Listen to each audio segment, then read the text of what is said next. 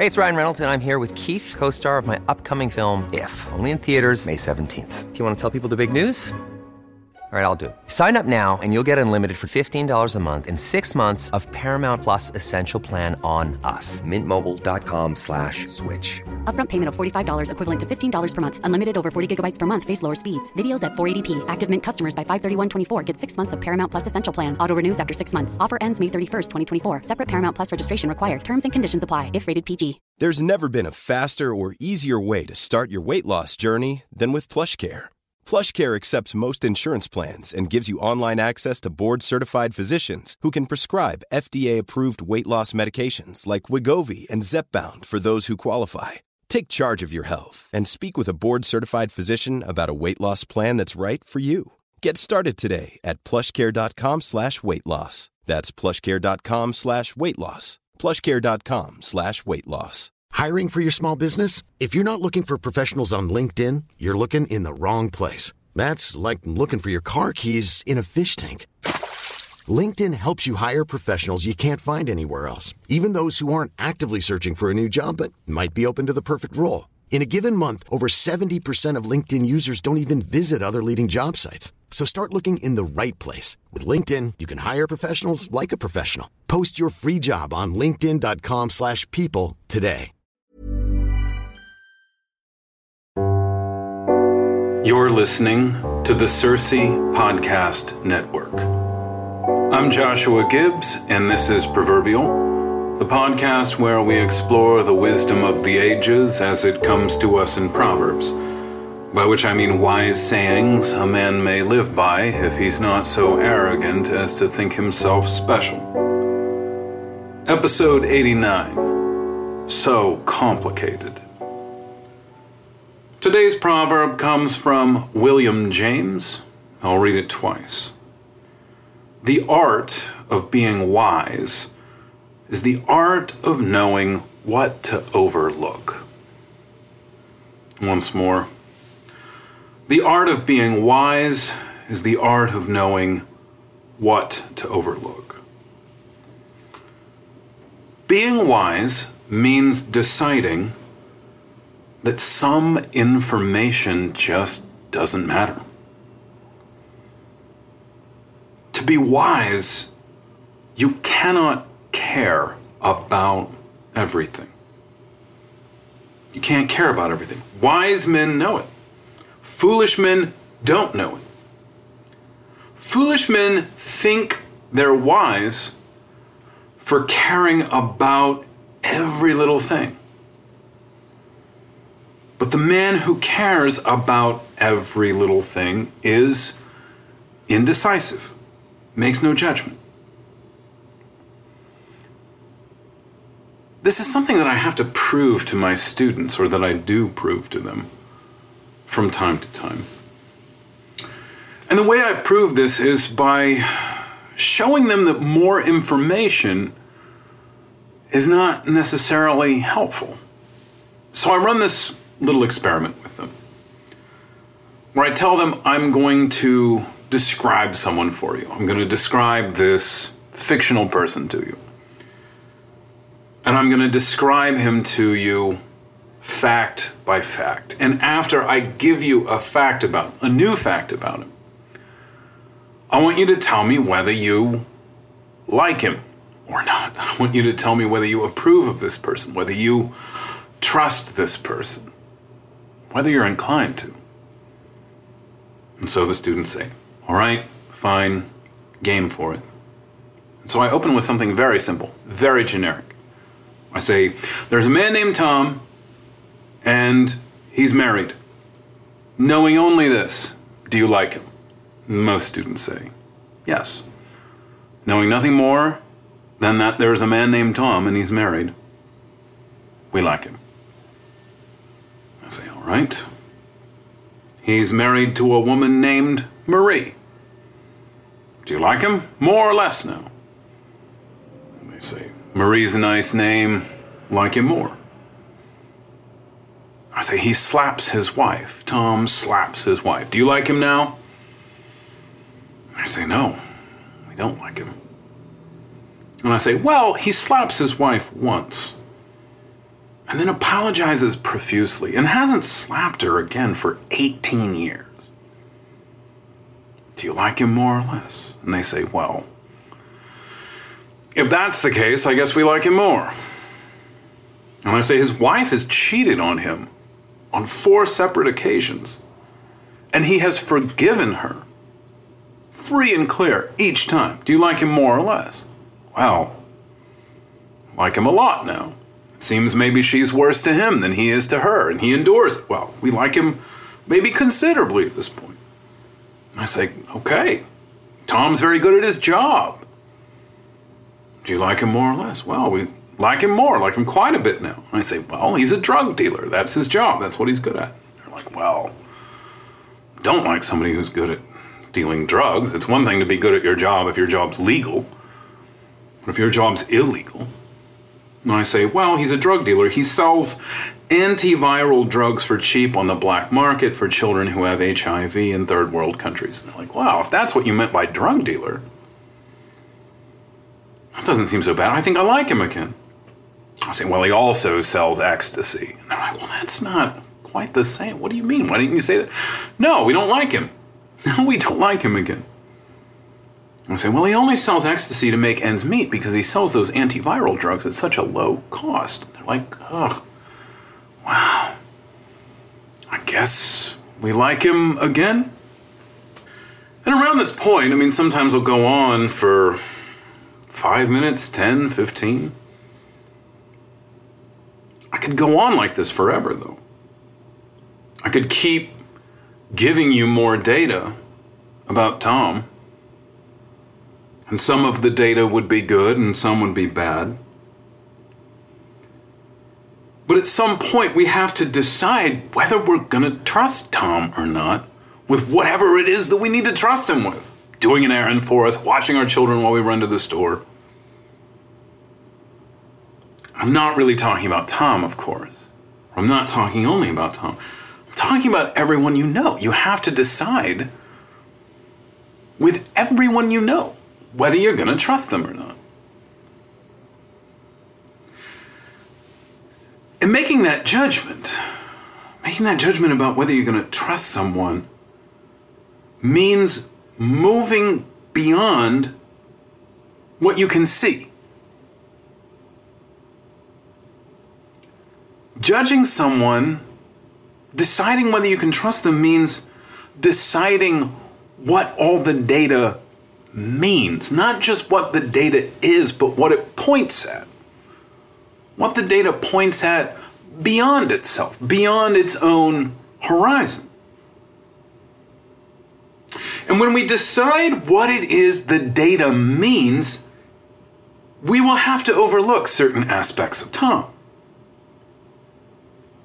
If we decide that the data really points to Tom being untrustworthy, it means that we're going to overlook some good things about him. When I say overlook those things, I mean quite literally looking over the good things at the bad things behind him. That's what it means to overlook something.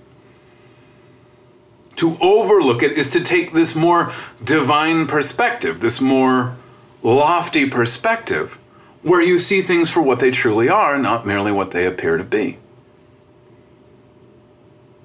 Or we have to overlook the bad things and judge them good. But beyond those bad things, there's a good heart underneath it all. Now, as a teacher, I'm terribly interested in this. I'm terribly interested in the art of overlooking. Because I have to make judgments about my students, which students I can trust and which I can't. But I also have to help my students learn the art of overlooking. I think that's what a good teacher is doing. teaching your students to be wise means teaching them how to overlook and what you can overlook. Now, there's a certain sort of teacher that does not understand this. There's a certain sort of teacher that doesn't understand the art of overlooking. And I would say that this is more often a problem in soft sciences. This is more often a problem in the liberal arts than it is in math and science. Scientists are more comfortable with overlooking. They know that every theory has some outliers. Scientists know this. I learned this in reading The Structure of Scientific Revolutions by Thomas Kuhn. Every scientist knows that every accepted theory cannot account for all the data. And that every theory has an asterisk after it. And that there's data out there that is not supported or cannot be accounted for by the theory. And yet the theory is the best we've got right now. The theory, the dominant theory in whatever field we're talking about, whatever scientific endeavor. The theory is what best accounts for the data, not what completely accounts for all the data. So scientists are good at overlooking data. And there's a kind of wisdom in that. It's the sort of wisdom that creates theories that get things done. I think it's really more a problem for liberal arts teachers this inability or this unwillingness to overlook a few things. There's a certain kind of teacher who prides himself in not being able to overlook anything. And what's more, the sort of teacher that's not willing to overlook anything takes his unwillingness to overlook anything as a sign of his honesty and his integrity. This is the sort of teacher who delights in confounding all the judgments that students want to make. So when his students believe a certain thing is good, he wants to sow doubt. When his students believe a certain man is bad, he wants to sow doubt. And the purpose of the doubt is to keep them digging. The purpose of the doubt is to humble them. And you keep digging, or you want students to keep digging so that they're not satisfied with what they know. And you want to instill in, the, uh, instill in them this desire to keep digging. To teach them humility and to teach them really that digging is good for its own sake. And I think that that's where it's problematic. This idea that digging or that inquiry is good for its own sake. And that the more you dig and the more you inquire, the better off you are. Which is why it's dangerous, according to such a teacher, to ever reach a conclusion because a conclusion stops the inquiry, a conclusion stops the digging. Now, if you believe that the digging is good. And that the acquisition of more data, more facts, more points of view is always good. You also have to believe that every judgment is premature, that every judgment is incomplete. I would say that there's really no point in attending the classes of such a teacher. The sort of teacher who only teaches inquiry, never teaches conclusions. It ultimately leads students to despair. And why? But because you're never really going to miss anything important. If you miss class on Tuesday, the teacher's only going to prove the same thing on Wednesday. And what the teacher wants to prove is that everything is complicated. And the teacher takes great satisfaction in proving that things are complicated and that no human judgment can ever account for all the data, and that no one ever comes close to knowing all the data. And the sort of teacher hears every opinion expressed and then says, well, but what about? And brings up some stray quote that expresses the opposite opinion. This sort of teacher says it's not that simple whenever he hears any sort of judgment. He never takes responsibility for an opinion or a claim. No claim is ever done enough, it's never thorough enough. And so, this is not the sort of teacher that ever makes a definitive claim about anything. This is the teacher who asks questions. But that's it. And whenever the student reaches a conclusion, whenever the student reaches a point of stasis, this sort of teacher never confirms for the student, yes, you've arrived at the correct opinion. Because then the inquiry stops. And the teacher doesn't know what to do once the inquiry stops. The idea that the good teacher does nothing but ask questions is often defended with this idea of the Socratic dialogue. The Socratic dialogue is this endless series of questions. But if you read a Socratic dialogue, you're going to find out about how many questions Socrates actually asks. Socrates comes down on many things definitively. Read the Republic. Read the myth of Ur at the end of the Republic. Bizarre claim about what happens to people when they die. None of it's inquiry based, it's all definitive, it's dogmatic. Think about the sorts of judgments that everyone wants others to make about us. It's one thing to say that inquiry is good for its own sake, and that every judgment is premature, and yet someone has to vindicate this approach to teaching as legitimate, which means that some sort of conclusion about the helpfulness of Socratic dialogue has to be reached. Something definitive, something final. Think about the sort of judgments we want others to make about us. We want others to say, Joshua Gibbs is a trustworthy man. That's what I want people to say. I, if someone said, Is Josh Gibbs a trustworthy man? I would be embarrassed if the response was, Well, what does it mean to be trustworthy? I want to live my life in such a way that the question, Is he trustworthy? can be answered. And that people will not feel embarrassed or ashamed to take a stand on it. No, he's not trustworthy. Or, yes, he is.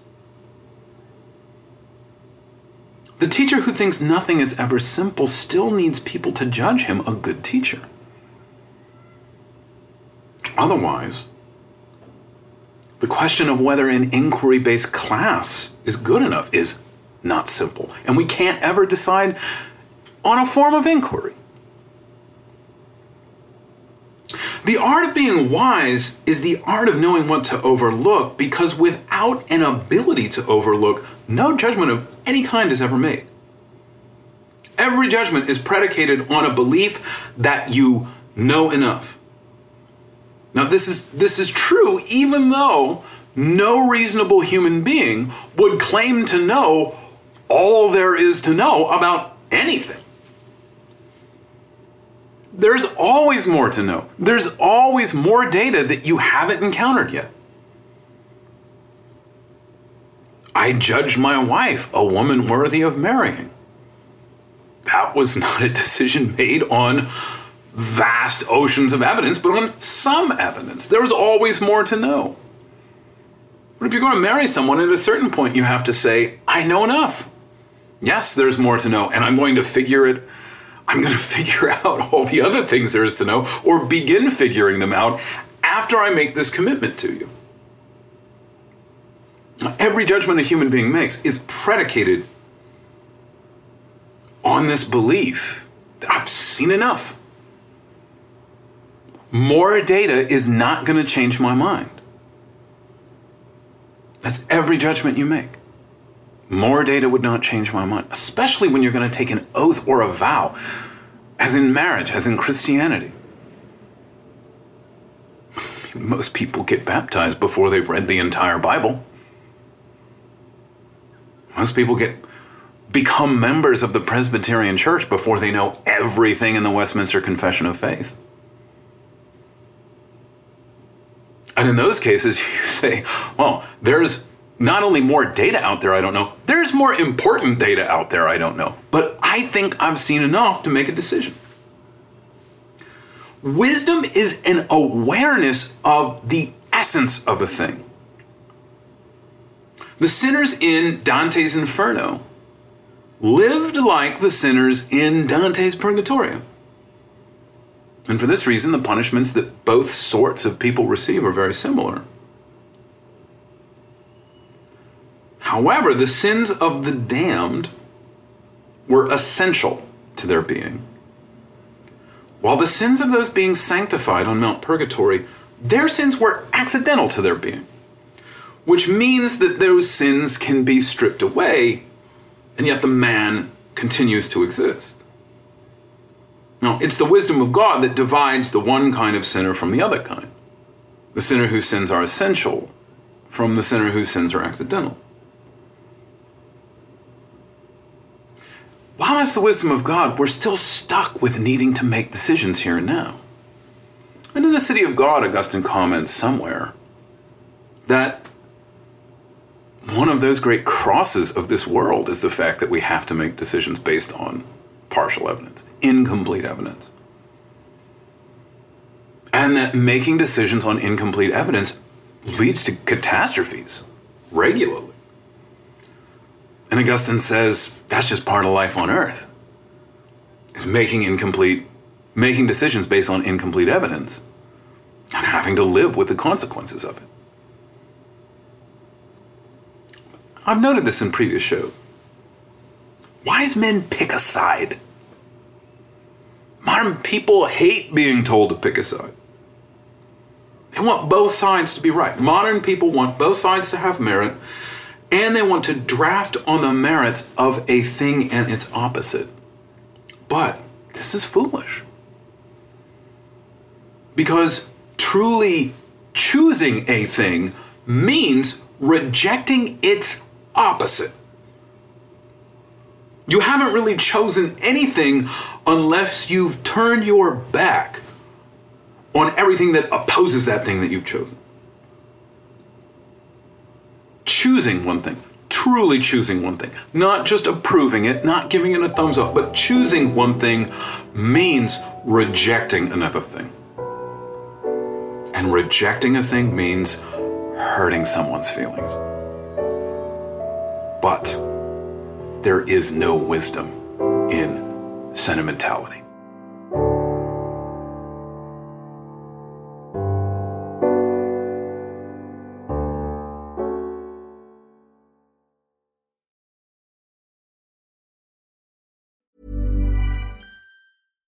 Deserves the best, and there's no better place to shop for Mother's Day than Whole Foods Market. They're your destination for unbeatable savings, from premium gifts to show-stopping flowers and irresistible desserts. Start by saving 33% with Prime on all body care and candles. Then get a 15-stem bunch of tulips for just $9.99 each with Prime. Round out Mom's menu with festive rosé, irresistible berry chantilly cake, and more special treats. Come celebrate Mother's Day at Whole Foods Market.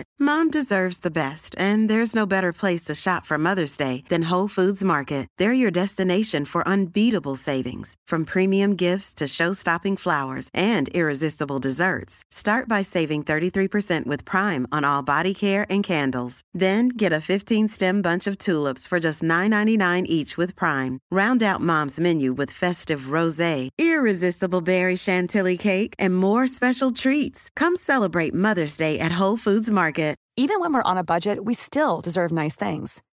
Quince is a place to scoop up stunning high-end goods for 50 to 80% less than similar brands. They have buttery soft cashmere sweaters starting at $50, luxurious Italian leather bags, and so much more. Plus, Quince only works with factories that use safe, ethical, and responsible manufacturing. Get the high-end goods you'll love without the high price tag with Quince. Go to quince.com/style for free shipping and 365-day returns.